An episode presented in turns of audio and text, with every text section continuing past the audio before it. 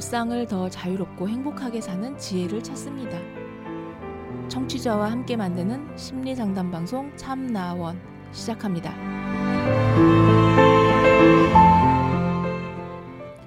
안녕하세요. 심리 상담 방송 참나원 이슈 공감 시간입니다. 오늘은 음, 기후 이야기를 좀 해볼까 해요. 어, 올해 50일 가까이 장마가 참 지리하게도 지속됐죠. 이제 좀 끝난 것 같긴 한데 이, 폭염이었다가 이상기온 그랬다가 폭우 이렇게 어, 되풀이되고 있잖아요. 자 이것의 원인이 뭔가 올해만 이렇고 내년부터 괜찮아질 건가 이런 것들 궁금하지 않으세요? 이런 것들을 좀 객관적으로 살펴볼 필요가 있을 것 같은데 놀랍게도 올해 우리가 겪고 있는 이런 이상 기후가요 이미 예견이 돼 있고요. 어, 예정되었던 충분히 예견되었던 재앙이라는 겁니다. 그래서 그것과 관련된 기사를 하나 소개하면서 이야기를 좀 해볼까 하는데요. 음, 이제 이 기사의 제목은 이제 이상 기후로 한반도 여름 겨울 가리지 않고 몸살. 그럼 이제 부제로 지구 온난화 영향의 피해는 인류에게 이렇게 이제 부제가 붙은 기사입니다. 어, 이 기사를 소개해 보면 이래요. 지난 2018년 벌써 2년 전이네요. 기후 변화에 관한 정부 간 협의체 IPCC 어, 그러니까 기후 변화에 관한 정부 간 협의체는 인천 송도 제48차 총회를 열고 특별 보고서 하나를 채택했습니다. 바로 지구 온난화 1.5도씨라는 특별 보고서인데요. 당시 총회는 예정된 일정보다 하루 더 치열한 논의를 벌인 끝에 보고서를 만장일치로 승인했습니다. 승인된 보고서의 내용은 아주 적나라한데요. 지구온난화 1.5도씨 특별 보고서는 산업화 이전 수준 대비 현재 전 지구 평균 온도는 약 1도 상승했다고 지적했습니다. 그러면서 마치 지금의 이상 기후, 그러니까 올해의 이상 기후를 예견이라도 하듯 산업화 이전 수준 대비 지구 온난화에 따른 폭염과 집중호우 등 위험이 인류에게 주는 의미를 개괄적으로 설명했어요. 근데 이 보고서가 이제 이 보고서가 채택된 거, 그것도 만장일치로 채택됐다고 했잖아요. 이게 이제 정부 간 협의체 국제 협의회였는 협의였는데요. 이 보고서 채택이 왜 관심을 끌었었냐면 우리 보통 사람들은 이렇게 당해봐야 알잖아요. 그때 이제 2018년 한반도가 20년 만에 최악의 폭염 그걸 견디고 있었기 때문이에요. 어, 12일 기상청에 따르면 2018년 여름철 전국 폭염과 열대야 일수는 그러니까 폭염이 31.4일, 그 열대야가 17.7일. 이 열대야가 보름 이상이면은 아열대 기후로 이제 포함되는 거 이게 상식이죠. 그래서 이제 우리도 아열대 기후에 들어갔다 하는 얘기를 그때 했었어요. 우리가 그 어릴 때 배울 때만 해도 우리 이제 온대 기후였었는데 아열대 기후로 그렇게 바뀌었습니다. 그거는 여러 가지 현상으로 나타나죠. 이제 지역별 이제 작물 어? 그 성장되는 것 뭐 이렇게 변화되는 걸 보게 되면은 우리 기후가 바뀐 것은 틀림없습니다. 근데 아직도 많은 사람들이 경각심을 갖지 않고 있는 게 문제죠. 그러니까 폭염이 31.4일 그리고 열대야가 17.7일. 그래서 그 전까지만 해도 우리 통계치로 볼 때 보통 이제 폭염은 9.8일이었고 열대야는 5.1일이었거든요. 이거 온대 기후잖아요. 그죠? 근데 2018년은 이게 세 배도 넘죠. 폭염이 31.4일 그리고 열대야가 17.7일이었단 말이에요. 세 배 이상 웃돌았다. 수치상으로는 1973년 이후 최고치였다. 이거 근데 여기서 범위를 서울로 한정해서 보면 이제 저, 이건 전국적인 거였고 한반도였었고요. 이 서울로 한정해서 보면은 이게 더 심각합니다. 폭염은 35일. 그러니까 전체보다 3.6일 더 많고요. 열대야는 무려 17.7일이 아니라 29일에 달했다는 거예요. 어마어마하지 않습니까? 일일 기온으로는 20, 2018년 8월 1일 서울이 39.6도를 기록했는데 기상 관측을 시작한 이후 111년 만에 가장 더운 날이었다는 겁니다. 그러니까 이렇게 어, 2018년 인천 송도 제48자 통해 총회에서 특별 보고서 이거를 만장일치로 채택할 만 했죠. 자, 결과적으로 폭염은 인간에게 재앙으로 다가왔습니다. 2018년 온열 질환자 그러니까 이 기후 어, 날씨 때문에 어, 병을 얻은 이런 사람들로 신고된 인원만 4,526명이며 그 중에 48명이 사망했다. 온열 질환자 감시 체계가 처음으로 운영된 게 2011년인데요. 그때 어, 온열 질환자가 443명이었고 사망 6명이었는데 그러면 이게 뭡니까? 질환자가 10배 이상 늘었다는 거 아니에요. 사망도 8배나 늘었고요. 그러니까 2018년 폭염이 얼마나 무시무시했는지를 알 수 있습니다. 자, 그렇다면 말이에요. 이게 2018년만 특별하게 그러고 다음부터는 다시 평년 수준으로 돌아갔더라면은 여기서 뭐 걱정을 더 안 해도 되겠죠. 그런데 2019년에는 어땠냐 하면 이때는 여름뿐 아니라 겨울 까지 모두 이상 징후가 나타났어요. 2019년에는 무려 7개의 태풍이 우리나라를 지나갔는데 1950년과 1959년과 같은 횟수로 이게 역대 최다랍니다.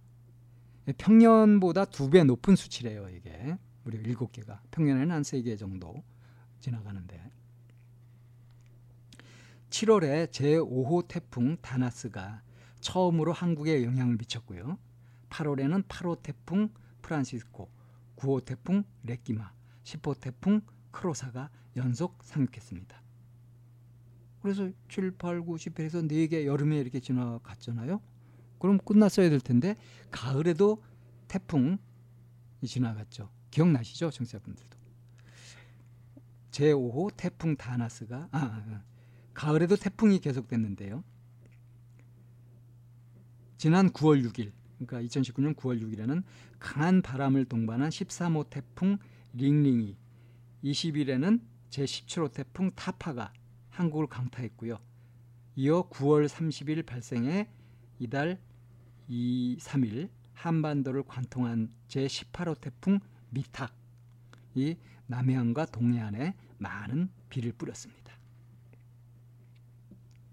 당시에도 미탁이 뿌린 많은 비로 수천 명의 이재민이 발생하고 주택과 농경지가 침수, 매몰되는 등 많은 곳에서 수해를 입었으며 강원 삼척과 경북 울진, 전남 해남, 경북 경주 등 11개 지역이 특별 재난 지역으로 지정되기도 했습니다. 그러니까 이걸 보면 어때요? 2018년 한 해 그냥 폭염으로 다 끝나고 마는 것이 아니라 2019년은 이상 기온으로 폭우가 그리고 태풍이 이렇게 쏟아졌다는 거죠. 2019년 11월부터는 유난히 따뜻한 겨울이 찾아왔어요. 눈보다는 비가 오는 곳이 많았습니다. 겨울에. 전국 평균 기온은 3.1도로 평년보다 2.5도 높았습니다. 예년 같지 않은 따뜻한 겨울은 역시 인류에게 위험으로 다가왔는데요. 바로 돌발 해충이 발생한 겁니다. 실외 실내를 가리지 않고 있어요. 도심과 도외에서는 대벌레, 매미나방, 노린재 이 대벌레, 매미나방, 노린재 이거는 생긴 것도 그렇게 아름답지 못해요. 사람들 보면 징그러 징그러 합니다. 특히 이제 매미나방의 경우 여의도 면적의 20배가 넘는 영역에서 나타났고요. 최근 인천 등에서 발생한 수돗물 유충도 결과적으로 따뜻한 겨울을 보내면서 산란이 활성화된 것도 한몫했다는 분석입니다. 요 청계천에도 어, 되게 많아요. 이 같은 이상 기후는 지금 3년째 이어지고 있습니다. 2018, 2019, 2020년.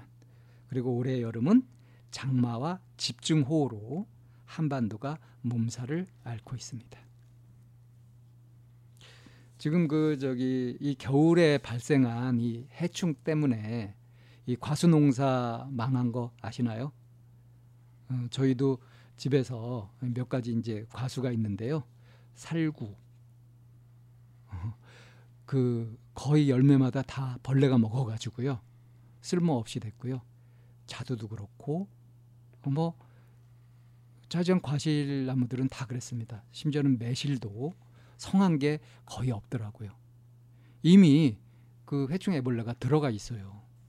그래서 속에서부터 파먹는데 대책이 없죠. 정말 심각했습니다.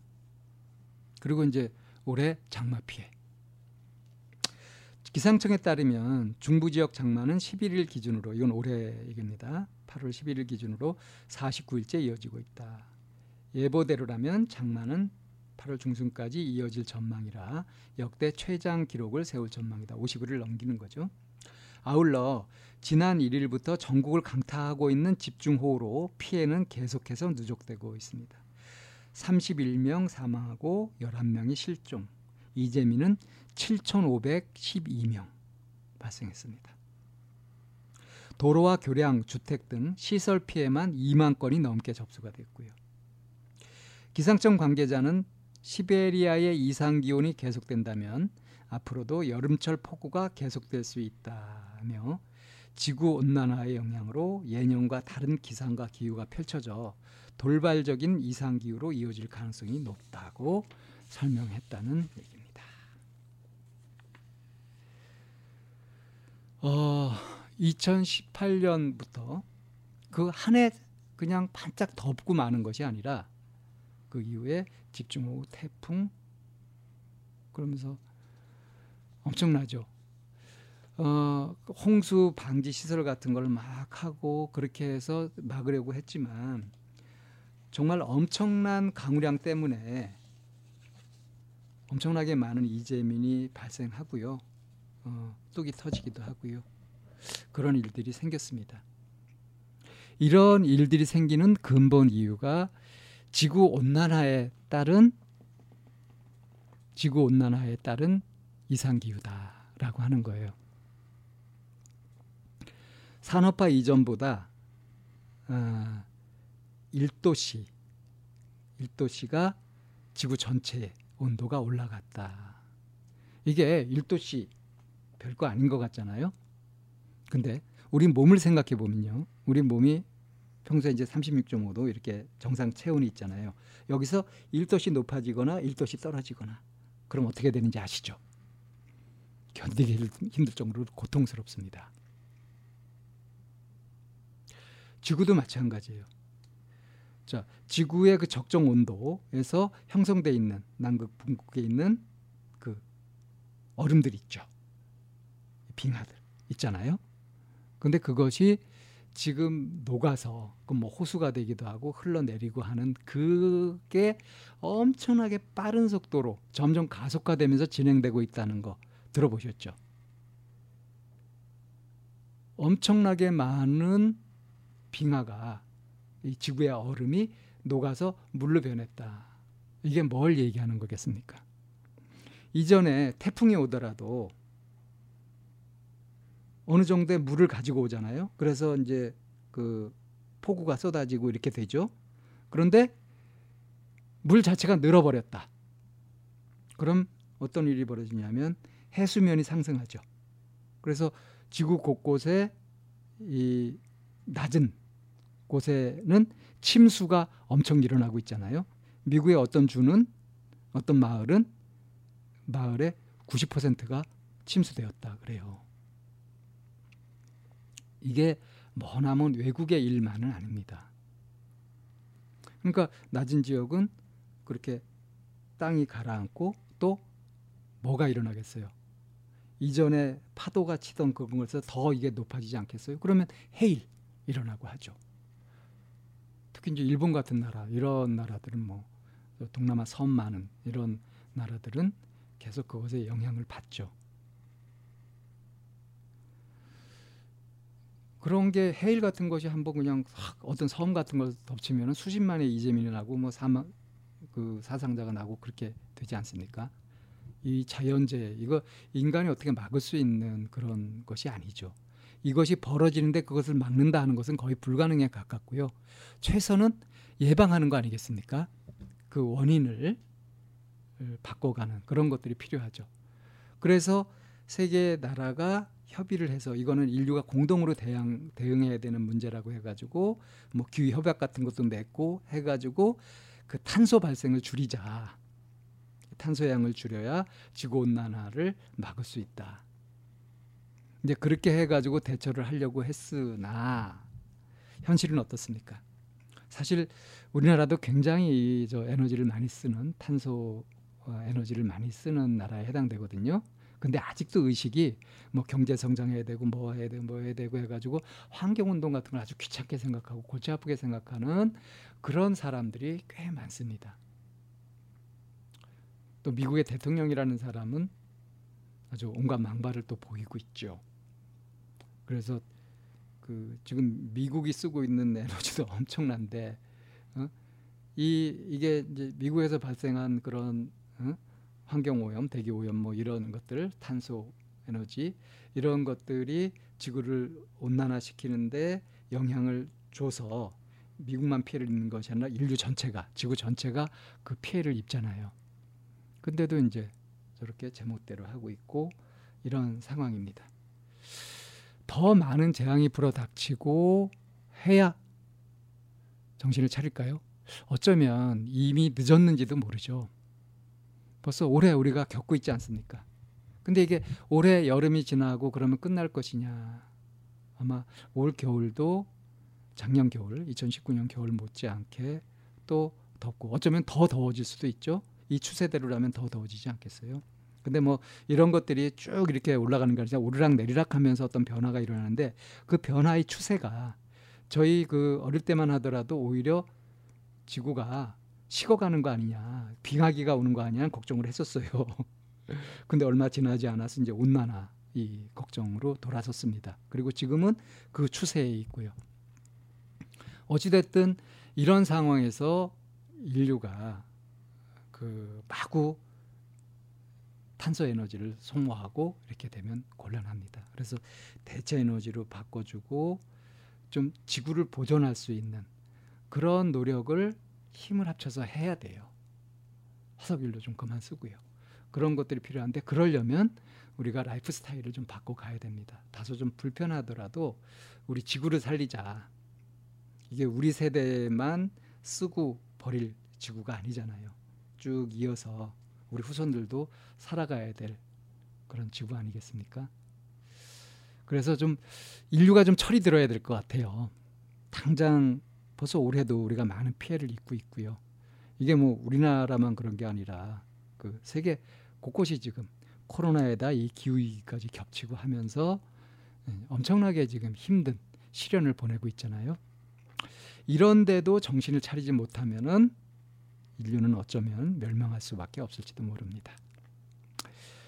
어, 인류 전체를 생각하면은 내가 어떻게 할 수 있는 일이 그렇게 적을 것 같지만 나의 생활 태도를 가만 돌아보고 혹시 내가 불필요하게 에너지를 낭비하고 있거나 좀 방만하게 생활하고 있는 것은 없는가 이거부터 차분하게 돌려가지고 어, 정신 차리고 이렇게 생활을 한다면 이게 모이고 모여가지고 그래서 음, 인류를 살리고 지구를 살리는 그런 거룩한 일에 동참하는 게 되지 않을까요? 그러면 자부심도 가질 수 있고요. 어찌됐든 위기라고 하는 것은 위험과 기회의 합성어잖아요. 이런 위험한 상황을 맞이해서 이것이 우리가 생활 태도를 바르게 하고 이 지구를 살려가는 쪽으로 전환될 수 있는 그런 좋은 기회가 되도록 그렇게 만들 수 있으면 좋겠습니다. 자, 참나원 이슈 공감. 오늘은 지구 온난화에 따른 기후 위기. 우리가 올 여름에 지금 겪고 있는 이 호우, 집중 폭우로 폭우에 따른 여러 피해들 이런 것들에 대해서 한번 그 원인을 한번 다뤄보는 시간을 가졌습니다. 그 좀 댓글을 통해서 많은 좀 소감 나누기도 되고 하면 좋겠습니다. 참나원 시즌 8 제 7화 이슈공감 여기에서 마치겠습니다.